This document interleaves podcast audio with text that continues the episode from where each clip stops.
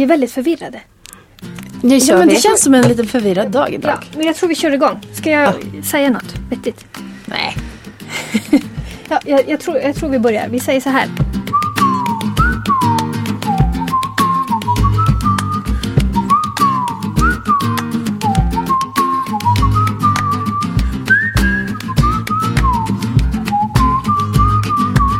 Välkomna till det fantastiska tredje avsnittet av vår bokpodd som vi på bokhora.se gör tillsammans med produktionsbolaget Munk.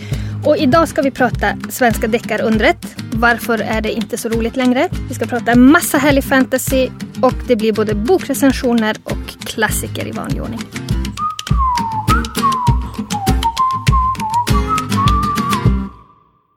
Jaha hörni, jag tänkte, tråkigheterna först höll jag på att säga, fast riktigt så illa ska det väl inte bli. Men vi tänkte börja prata om, om det svenska deckarundret och, och tristessen som vi tycker har infunnit sig där, eller hur Johanna? Inte bara det svenska, det amerikanska också. Okej måste då, ja, du, okej då, du har någon liten. Jag är international. Mm, jag, jag är svensk. Ja.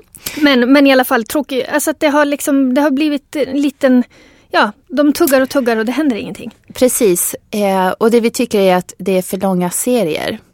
Eh, och egentligen, eftersom jag sa amerikanska, det började med att jag läste en Harry Bosch-deckare av Michael Connolly. Jag har läst honom för flera år sedan, massa deckare och de tyckte jag var okej. ganska bra. Och sen har jag tagit en paus för jag tyckte att de blev väldigt tråkiga. Det bara matade på liksom, det var inget nytt. Eh, och så läste jag nu bara jag fick någon sån här il så jag läste en ny Harry Bosch som jag tyckte var urtråkig. Eh, och då tänkte jag det är uppenbart för den här mannen har skrivit vad kan det vara, 15 böcker eller någonting om Harry Bosch. Och de går ju säkert jättebra. Han tjänar miljoner dollar. Mm. Men de är verkligen, det är inte bra deckare. Det är inte roligt Så bara längre. liksom, lägg ner, sluta skriva om Harry Bosch. Men, men då undrar jag, för, för jag kände ju faktiskt lite likadant med då en, en svensk deckarserie som inte, och för sig inte har hunnit så långt ännu. Men, men det är Måns Kallentoft. Eh, och han sa ju då att han, han skulle skriva fyra stycken deckare om polisen Malin Fors. Det skulle vara de fyra årstiderna. Sen uppfann han snabbt en femte årstid eh, och nu är han inne på eh, de fyra elementen. och då kan man ju undra då, den första var då Vattenänglar tror jag den boken heter, så det var vatten då. Och då kan man ju undra eh, om, man, om man gör det här av lust och glädje för sin polis eller av lust och glädje den ekonomiska lusten och glädjen. För han har ju också varit väldigt öppen med att han bytte från att skriva liksom kreddiga, smala böcker Ja. som fick fin kritik men de sålde ingenting och så blev han deckarförfattare och bara säljer hur mycket som helst. Ja, så han, han- han, har ju inte hymlat med det utan Nej, han, har ju sagt att han, han gjorde det för pengarna. Ja, Eh, och, då, och då kan man ju tycka att, att, för jag läste den här sista boken och blev jättebesviken. Jag kände bara så här, det här är, nu börjar jag bli så trött och så gjort och så liksom, jag hade ingen glädje i läsningen. Mm. Han kanske kommer sen med de sju sinnena. Malin Fors sju sinnen. Ja, precis. Oj, oj, oj. Ja. Men, men det finns ju många sådana här exempel. Du hade fler exempel, eller Ja, hur? för sen har jag också eh, Håkan Östlund som har skrivit, är det kanske sex böcker om hans polis. Och de har jag också tyckt varit så ganska bra. Men nu den senaste tyckte jag var lite trött. Och det som framförallt gjorde mig trött var att i den, på det privata planet för polisen så börjar Håkan Östlund varva om en grej som de redan avhandlat i en tidigare bok. Nämligen om den här polisen med sin familj som kommer från Stockholm och bor på Gotland och ska de flytta tillbaka till Stockholm. Och Det, har det är frun som, Ja, som vill tillbaka. och de har redan bestämt, nej de skulle inte flytta tillbaka. Och nu öppnar den här boken och så bara, men igen det här jäkla Gotland, Stockholm-tjafset. och då tycker jag det är så dålig fantasi och då känner jag så här, men sluta nu, hitta på en ny karaktär och börja om på en fräsch start liksom istället för att hålla på med det här i en repris.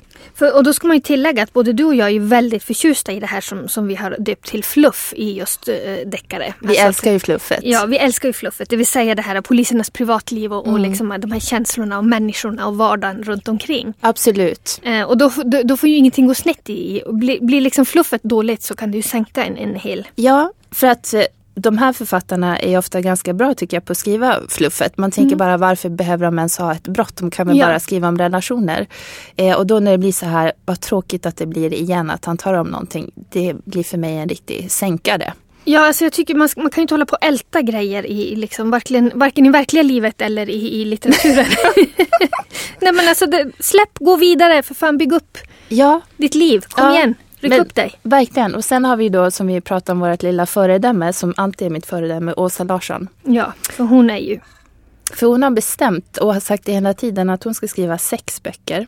Och nu har hon skrivit fem, så det är en kvar. Och det är ju lite sorgligt. Där känner man snarare tvärtom. Snälla, mm. försök att kanske komma på en sjunde, fast, åttonde. Fast jag tror inte, jag tror att det är det som gör böckerna också så bra. Att man vet att det liksom är, det finns den här begränsningen i det och det, och det finns liksom, hon har en sån tydlig, för jag tror att hon har skissat upp också till och med de här sex böckerna ungefär vad det ska handla ja. om och hur utvecklingen ja. ska vara för hennes person.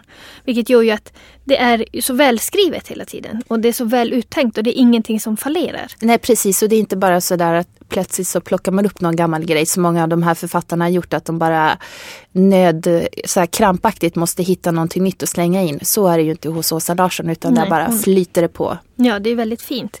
Eh, och en annan som, har, som tyvärr också har ballat ur, hon är ju för sig också amerikanska så där har vi ju två, två utländska då. Det är ju Patricia Cornwell som jag tycker har varit en fantastisk eh, deckarförfattare med, med, med, sin eh, serie om, om Kay Scarpetta, den här rättsläkaren då. Och de har ju bara lett ur på slutet, alltså de är så fruktansvärda så att det går ju knappt att läsa dem. Hon har ju liksom förvandlat sådana här gulliga, lite överviktiga fyllepoliser till sådana här steroidmänniskor som, som liksom kör motorcykel och har så här tjocka järnkedjor runt halsen. Alltså du vet, du förstår. De har blivit liksom, de har genomgått hel... sådana personlighetsförändringar så jag tycker inte om dem längre. Men jag kan å ena sidan förstå att det är för deckare säljer bra, det rullar på som tåget. Svenska deckarförfattare går jättebra både här i Sverige och utomlands. Eh, och då kan det vara väldigt frestande det här att man bara kör vidare och kör vidare. Men jag tycker att oh, det kommer ju att slå tillbaka. Ja det gör ju det och, och jag vet ju att jag och, och, min man Daniel gjorde ju någonting som vi kallade för den svenska deckarkartan redan 2008 tror jag. Där man då kan, eh, och den är öppen fortfarande, så man vill gå in och plotta in svenska deckarförfattare och orter som deras böcker utspelar sig på så går det att göra det. Och det var ju ganska många nålar på ganska många små orter. Eh, redan då. Och hur ska det inte se ut nu, liksom fyra år senare? Mm. Och det är det här jag tror som är också ett av problemen med, med med det här, det är liksom hur många mord kan det begås i Linköping av den mer bestialiska sorten? I, i Kiruna, i, i liksom Sundsvall eller i, I Visby. I Visby. ja. Alltså det, det, det, blir ju till slut inte liksom trovärdigt och så ska man hålla på och hänvisa så här, ja det här fruktansvärda mordet som skedde i Fjällbacka för två år sedan och sen var det ett annat fruktansvärt mord förra I året. I vintras. Ja, och man bara säger fast nej. Det funkar inte så i Sverige. Och, och det gör också liksom att en bokserie får inte inte hålla på för länge. Mm. Och det får inte vi heller så vi kanske ska avrunda här. vi avslutar här och säger bara nu avbryter alla det de håller på med. alla, ska, alla ska ge upp, även vi.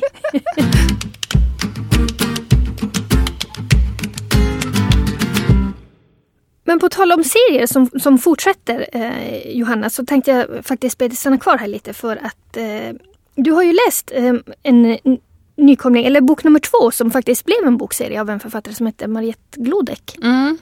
Berätta. Fast eller, det är ingen deckare va? Nej, det är ingen deckare. Det är en vanlig, vanlig roman. Eh, och jag hoppas att det blir en serie kan jag säga. För att hennes första bok som kom för några år sedan heter Röda vita rosen. Och det handlar om ett kompisgäng och då var de, det handlar om åtta personer. Då var de lite över 20 år och nu har hon kommit tillbaka och så heter den nya boken Den sista dagen i december och då har de fyllt 30. Men du, åtta personer. Jag vet, det låter bara jättepluttigt. jo, det går faktiskt för att det är några stycken som står mer i fokus. Så att det inte är att alla åtta får lika mycket utrymme utan en del är lite mer i bakgrunden. Men det är några som står i fokus. Eh, och i den förra boken så var det väldigt mycket om just relationerna i gruppen, vilket var jätteintressant. För då utspelar sig, tror jag nästan allting på midsommarhelgen. Så att det var väldigt koncentrerat i tid och väldigt mm. mycket kärlek och vänskap och svartsjuka och så i den gruppen. Eh, och då var ju de ganska unga. Nu är de 30 och nu har det blivit mer det här man måste ha ett jobb, man måste ha börjat liksom prestera, nå lite bli framgång, bli mm. vuxen mm. och sådär. Och då är det en del som har lyckats med det och andra som är väldigt avundsjuka för att de inte upplever att de själva har kommit igång riktigt med det hela. Men det måste ju bli enorma slitningar tänker jag, i ett kompisgäng när man står på så olika platser ja, i livet. Eller? Verkligen, och så är det en av de här tjejerna som är huvudpersoner, hon har fått ett stort genombrott för hon är en ja, en firad sångerska, tänk typ Veronica Maggio eller liksom i den stilen. Att hon verkligen mm. har slagit igenom och vunnit Grammis och allt möjligt. Eh, och det väcker ju då såklart lite avundsjuka hos de andra för det är några andra som också håller på med musik och sådär. Men det är väldigt mycket om just det här ta steget, ha blivit någonting, fylla 30, kanske börja gifta sig, skaffa barn, allt det där. Eh, och samtidigt så är det en väldigt eh, vanlig, ja, vanliga personer som jag tycker om jättemycket. För jag gillar verkligen att läsa om så här, vanliga människor, vanlig vardag. Mm. Eh, nu låter det kanske lite speciellt att en är en framgångsrik sångerska. Men, Veronica Maggio, sådär som alla är. Alla vi alla kan känna igen oss i det. Det kan man ju inte. Men det är väldigt eh, vardagliga personer som man känner, som man själv är. Ja, och sen även om man inte har någon Veronica Maggio i kompisgänget så har man ju kanske ändå någon som är lite, lite mer lyckad, som har liksom kommit lite, lite längre. Precis. På, på något sätt. Men, men en, en grej som jag tänkte på, som du, när du dissade de, de här svenska deckarna och sa liksom att mm. man måste gå vidare och man kan inte hålla på och älta samma saker och, och sådär. Tycker du att, hur har hon lyckats med eh, Glodek? Har hon liksom tagit de här huvudpersonerna vidare? Har de Ja, det har, ja, precis det har det. För att när man lämnade dem för fem år sedan, då var det vissa grejer som hade hänt. Och nu är det ju alltid den här frågan, då behöver man läsa första boken för att läsa den andra boken. Mm. Eh, och det behöver man inte för att hon väver in det där väldigt snyggt. Så att även om man inte har läst Röda vita rosen kan man hoppa in i den här den sista dagen i december. Och det är helt enkelt för att de har gått vidare. Så det är inte så här, vi fortsätter två månader senare. Mm. Utan vi har tagit fem år, ett helt nytt kliv och så har man bara man befinner sig på en annan plats än vad man gjorde förra gången man träffade dem. Och samtidigt en helt, inte bara det här vet man blivit Hollywoodstjärnor och det har gått superbra utan det är på olika nivåer i deras liv, vart de är någonstans. Va, va, hur skulle du kategorisera den här boken? En, en vanlig bok sa du det här först, är, men, eller, precis. och då, ibland, ibland när jag säger så här, det här är en vanlig roman, då tänker folk det är en dålig roman. Det är mm. inte alls, jag tycker att vanliga romaner är de bästa. Men det är, jag skulle säga underhållningslitteratur. Eh, som också är en svår kategori i Sverige för att det finns inte riktigt. Men det är välskrivet. Eh, det är absolut inte bara lättsamt och ytligt utan det finns djup och värme och bra, liksom, bra språk och allt det där. Men samtidigt så är det tänkt att det ska vara en bok som man läser för att bli underhållning. Så det är inte det här, jag aspirerar på Nobelpriset, därför Nej. skriver jag den här romanen. Så jag skulle men, säga en väldigt bred roman. Ja, som man men om du skulle, om du, nu har hon ju bara skrivit två böcker så, så att det är svårt att liksom, om du, så jag tänker så här då, om, om man skulle säga vilket författarskap liknar Eh, kan du dra någon parallell till någon annan författare? Oh, vad skulle jag säga då? Jag skulle nog kanske säga det finns den här amerikanen som jag tycker om jättemycket som heter Jonathan Tropper. Mm, just det, det är en av mina favoriter ja, också. Han är superbra. Kanske är Mariette Glodek inte riktigt lika superbra som Jonathan Tropper men det är åt det hållet. Så, ja, men jag, då, förstår, då förstår jag vad du menar. Ja, liksom den eh, känslan. Ja, just det här van, ja. vanliga människors liv eh, och gestalta det på ett, på ett bra och ja. trovärdigt sätt. Det är en svår konst, mycket svårare än vad man tror. Precis, och det är därför jag tycker folk avfärdar det här som bara, ja men det är lite underhållningslitteratur. Men det är inte så bara. Det är mycket. Hörni, nu blir det fantasy för hela slanten och det här tycker jag är så himla spännande för jag är rent ut sagt jättedålig på fantasy. Så jag ser med stor spänning fram emot att få höra Jessica och Johanna K eh, prata lite mer fantasyböcker och vad fantasy egentligen är för någonting. Eh, ja, Jessica, vi har ju inte gått en fantasykurs i höst. Eh, vi skulle ha gått den, men eh, det blev ju ingenting. Kan inte du berätta lite? Ja, du, i somras här så berättade du åh det finns plats kvar på den här fantastiska fantasykursen. Och jag tände ju till direkt. Och vi gick ju dit en gång. Ja. Och du kanske två? Eh, tre gånger faktiskt. Men det var väl inte riktigt det jag var ute efter riktigt. Nej, vi kanske egentligen gillar fantasy på ett annat sätt än att diskutera exakt vad en fantasybok är. Eller? Nej, inte på det teoretiska sättet. Nej. Men varför gillar du fantasy? Åh, jag har gillat fantasy sedan jag var liten. Um, men jag gillar ju någonstans att försvinna in i en annan värld. Mm. Och um, ofta så är det väldigt mycket mer intressanta berättelser inom den genren tycker jag. Än, än mycket i rom vanliga romaner. Ja, man kan ju vara mycket bredare när man har olika världar och, och olika figurer. Och sånt ja, men man har ju alla möjligheter. Ja. Det är det som är lite häftigt. Mm. Ja, nej, men jag började läsa fantasy när jag var ja, liten. Men då var det väl så här Narnia och sånt där som var stor favorit. Mm. Vad läste du? Läste du sånt då? Eh, nej, jag läste inte Narnia och jag läste inte Sagan om ringen. Jag vet att Erik, som jag var lite eh, Erik Jök, som jag var lite kär i i femman, han läste eh, Sagan om ringen och då ville jag gärna läsa den men jag tyckte den var så tråkig. Så att jag gjorde aldrig det. Jag läste nog faktiskt inte Sagan om ringen förrän på högstadiet. Eh, men för jag, mitt första, min första introduktion till Sagan om ringen var Silmarillion. Den här extra boken. Och då gick jag väl kanske i tvåan på lågstadiet. Och alltså den är så tråkig så det, klockorna stannar. Jag hade behövt börja med Bilbo eller någonting istället tror jag. Men jag tänker lite på det här som eh, Johanna och Johanna ofta säger om, om fantasy, att de inte läser. Men, men, men det är lite grejen att det, fanns, det finns ju så mycket mer fantasy än, än Tolkien och, och Lewis och gänget. Ja, alltså någonting som jag tror att många inte tänker på att väldigt många av våra här, allmänna sagor är väldigt fantasy.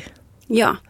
Aktiga. Putte alltså. i Blåbärsskogen till exempel. En tomte som gör honom liten och sen så har de möss som som drar deras vagnar. Det är väldigt, det är, det är fantasy. Ja, eller ja, Bröderna Lejonhjärta och hela det gänget. Alltså det är ju, det är ju ren fantasy. Astrid Lindgren var ganska ordentligt insyltad i det. Ja, hon har ju Ronja Rövardotter och Mio min Mio. Men apropå Bröderna Lejonhjärta så ska ju den filmatiseras nu. Och har du sett den, den förra versionen? jag, jag, jag, jag, tror faktiskt att många i vår generation är avskräckta av fantasy från mycket så, här, så taskiga filmatiseringar som fanns så här, från 70 80-talet med dåliga specialeffekter. Alltså den är katastrofal tidigare. Katla som papier-maché eller nu visserligen älskade jag Narnias, eh, BBC, eh, BBCs version av Narnia. Men den var, den var ju tecknad delar. Jag tror att filmtekniken nu med CGI-teknik och etc. gör att man kan plötsligt så blir det ju snyggt och häftigt och jag tror att många lockas mer av fantasy idag eftersom det går faktiskt att filmatisera på ett snyggt sätt. Mm, jag tänker att det är lite spännande med filmmakarna som kan kolla bakåt i fantasiarkivet och liksom se vad de kan göra någonting av. Precis, och jag är ju så förtjust i att det faktiskt har hänt. Och jag tänkte, bara Sagan om ringen. Vi pratade förra avsnittet om favoritfilmatiseringar och jag menar Sagan om ringen. Wow! Mm. Du är nöjd med den? Oh, oh ja, fantastiskt nöjd. Men uh, visst är det lite, visst är det fler som läser fantasy? Så känner jag. Att att det har liksom blivit som en liten, eh, det har fått som ett uppsving. Ja, men jag tror, alltså där återigen så tror jag på den här filmtrycket. Att genom att de här filmatiseringarna, coola filmatiseringar har kommit så ger man sig in på, nej men jag vill läsa boken också. Tänk på Game of Thrones. Mm. Alltså, det är väl avsevärt många fler som har läst de böckerna nu efteråt eftersom man faktiskt, oj, fick upp ögonen för att det är en så fantastisk historia. Mm. Och Sagan om ringen. Och Sagan om ringen eller Harry Potter. Alltså, de, jag tror att det har gjort jättemycket. Mm. Sen pratade vi lite om att, eh, eh, att det är så svårt att eh, man blandar ihop skräck och fantasy och science fiction. Ja, och det var väl en, en av sakerna som vi skulle kunna pratat mycket mer om på vår kurs. Ja. Var går avgränsningarna till mellan fantasy, science fiction etc. När vi börjar prata om ah, men vilka böcker har vi läst sen, sista åren som man räknar som fantasy och vi bara pratar om Hungerspelen till exempel. Men nej men det är ju science fiction, det är ju inte fantasy. Nej precis. Och, men sen så finns det så mycket mer som är i gränslandet. Men vad tycker du då att man ska... Vad är en bra nybörjarbok om man inte känner igen sig i min beskrivning av att fler läser fantasy? Om man vill liksom börja nosa på det. Alltså till exempel, jag älskar Lev Grossmans The Magicians. Som är en helt underbar bok. Eh, men samtidigt kan, har den så mycket så delar som refererar till eh, C.S. Lewis och Narnia-bitarna. Mm. Så att jag vet det... inte hur det skulle vara att läsa den om man inte har läst Narnia. Men är inte det lite så med fantasilitteraturen överhuvudtaget? Att det är väldigt mycket referenser? Jo, och, och det gör det kanske mindre lätt att ta sig in i. från mm. början. Men när man väl har tagit sig in i det så blir man så här, åh, man gillar alla de här referenserna till annat. Men The Magicians kommer på svenska väl? Ja, den kommer i januari äntligen. Eh, det var ju inte en dag för sent. Så, ja, men det är ett tips från mig. Men själv då? Vad har du för något att tipsa om? Eh, mitt bästa fantasy-tips är eh, Skämmerskans dotter av den här danska kvinnan. Jag kommer inte ihåg vad hon heter. Tyvärr. Mm. Eh, Lena Kaberböl tror jag hon heter. Det låter som någonting som jag Dra borde pröva på. Drakar. Drakar? Mm. Mm. Jag gillar drakar. Drakar är alltid bra.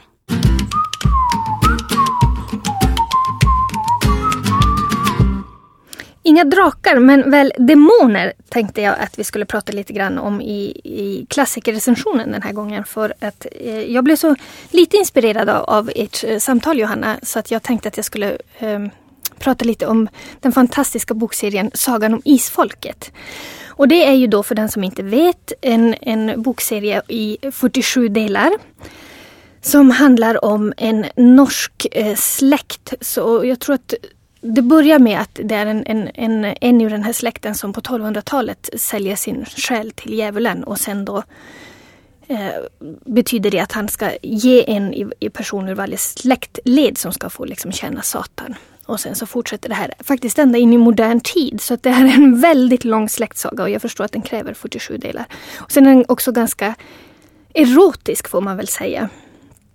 Eh, och eh, det är väl det som har den främsta anledningen till att den till exempel aldrig har gått att låna på biblioteken. För att den klassades inte som särskilt fin litteratur. Men det är en fantastisk liten bokserie. Den är skriven av eh, Margit Sandemo som är en svensk-norsk författare får man väl säga. Och hon skrev den här boken i ett rus har hon själv sagt. Eh, hon såg, de var på en, en, en, resa hon och hennes man i Småland och hon såg en kyrkomålning av en, eh, en man som såg ut som en djävul. Och då kom hela den här sagan från 1200-talet fram till eh, 1960 tror jag den tar slut ungefär. Så kom hela den här berättelsen till henne i ett enda svep. Så hon skrev de här böckerna i en rasande takt. Det kom ut en varannan månad eller någonting. Ja, så det, det var full fart. Eh, och, och, när jag sa tidigare att jag inte kan så mycket om fantasy så kom jag på att vänta nu. Det här är väl fantasy, eller? Är det det Johanna? Ja, men jag har, um, jag har inte läst dem själv, men det jag, har, det jag har läst om dem så verkar det vara typisk fantasy. Uh, jag tänker på till exempel den här, den här ondingen, Tengel. Mm. Tengel, ja. Um, och jag undrar om, vem, vem blev inspirerad av vem? Astrid Lindgrens Tengil eller Margit Sandemo? Ja, jag tror ju faktiskt, ja det där var en svår fråga. De är nog, de är nog ganska samtida skulle jag väl vilja säga faktiskt. Om, om man tänker på när de är skrivna. Sen är de ju inte så samtida i, i, i, i litteraturen. Men, men de, han heter faktiskt egentligen Tangil.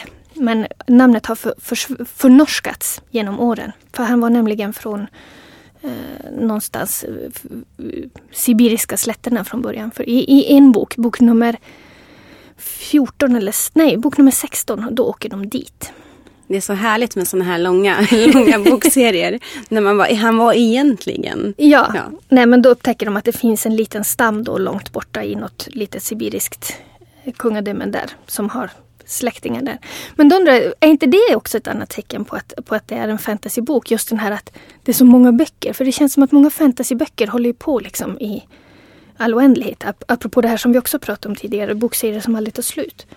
Um, ja, men, ja, ja men det kan man väl säga. Eller på något sätt så tycker jag det här um, att man tar på sig en sån Ja men som att man tar på sig en stor kostym och nu ska jag berätta det här fantastiska och det sträcker sig över 700 år.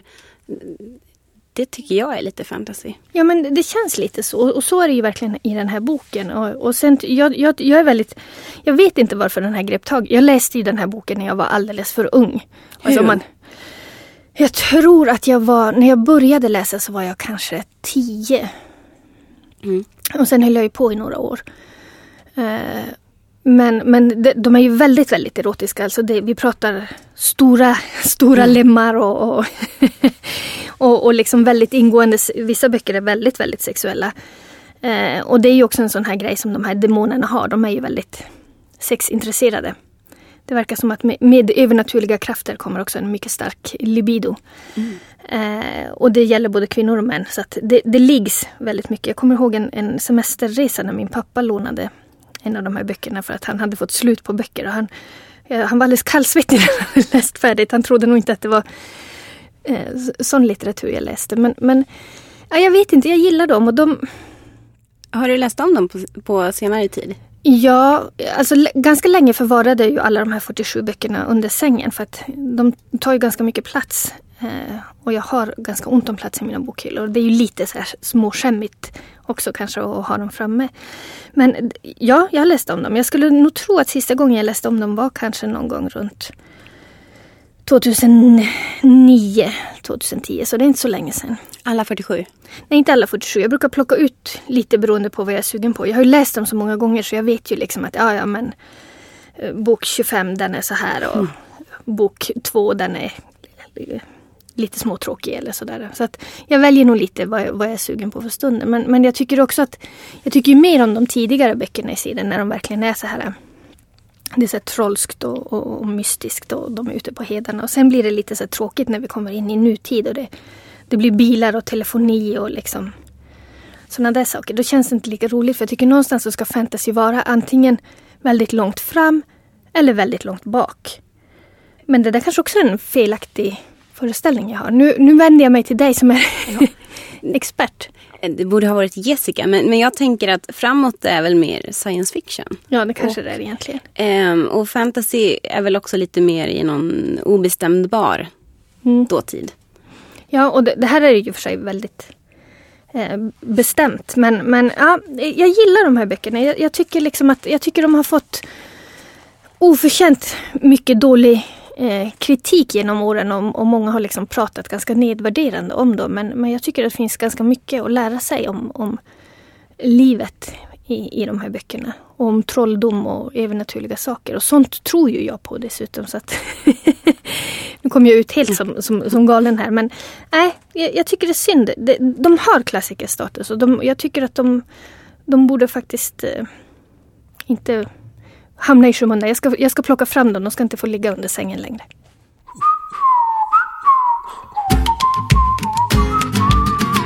Ja hörni, det har varit mycket fantasy idag eh, i det här fantastiska tredje avsnittet. Eh, eller vad säger ni? Mm.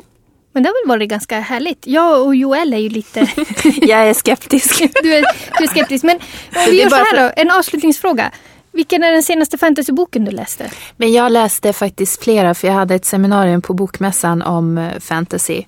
Eh, men då läste jag Eld, Sara Bergmark Elfgren. Jag är alltid nervös när jag ska säga hennes efternamn. Mats Strandberg. Sen läste jag Vildhäxa av Lena Kaberbel och Anna Shea av Maria Turchanajov. Så fatta vad jag läst mycket fantasy. Mm. Det var många. Ni mm. andra då? Fakt, alltså för att vara mig så har jag läst ytterst lite fantasy under hösten. Um, Nemo Ormas uh, nej, Särskild heter den väl? Mm. Som Johanna K tipsade mig om uh, har jag faktiskt uh, är den senaste jag läste. Fast jag har inte riktigt läst klart den för jag råkade ha den i någon handväska som jag bytte ut och så är den lite försvunnen. Men hon tycker jag verkar så spännande som person så jag blir alldeles Ja, hennes, så, hennes ja. bok, hon skriver ju väldigt, väldigt bra. Ja. Det är ju riktigt eh, intressant och nyskapande svensk fantasy. Du då Johanna? Eh, jag läste en bok till min fantasykurs. En klassiker som heter En ring av järn av Susan Cooper, tror hon heter. Eh, jag tyckte inte om den. Ja men det är där man tappar mig. När det kommer så en ring av järn. Då blir jag så här wow. Men alltså, I don't do en ring av järn. Jag tror kanske att jag läste den där när jag var 12 eller 13 ja. eller någonting. För är inte mm. den ganska känd? Jo, jo ja. det var sånt som vi läste då. Den ja. var säkert med i barnens I bokklubbar eller något. Så jag känner igen det. Boo, säger jag. Mm. nej, nej, nej, nej. jo, men jag, jag, upptäckte ju att, att jag har ju ganska, läst ganska många fantasyböcker. För vi pratade ju, jag och Johanna, om, om Sagan om Isfolket. Det är ju ändå 47 stycken. Ja. Så det får man ju säga att jag är ju lite av expert på. jag har ju inte läst om det. Men apropå det så har vi faktiskt tagit reda på en sak. Vi, vi hade en liten diskussion, jag och, och Johanna, om eh, vem som var först med namnet Tengil. Astrid Lindgren eller Margit Sandemo. Och nu har vi insett att det är inte så att, att eh, Astrid Lindgren har läst eh, Tant Snusk utan det är alltså Margit Sandemo som har kopierat Astrid. För Bröderna Lejonhjärta kom 73 och jag tror att Margit Sandemo började någon gång på 80, början av 80-talet. Där ser man. Så var det med det. Om jag nu ska berätta min senaste ja. bok så var ju det i så fall eh, Cirkeln, också av, av Mats och Sara. Så, så ofta läser jag, det är ändå liksom typ 2010 kanske. Jag brukar säga så här, jag läser fantasy om jag får betalt. Men jag läser när jag har uppdrag. Ja, alla, alla anledningar är bra utom ja. de dåliga. Ska vi avsluta där? jag känner att nu, innan det, ja jag tror vi vinkar hejdå till våra lyssnare helt enkelt. Hejdå!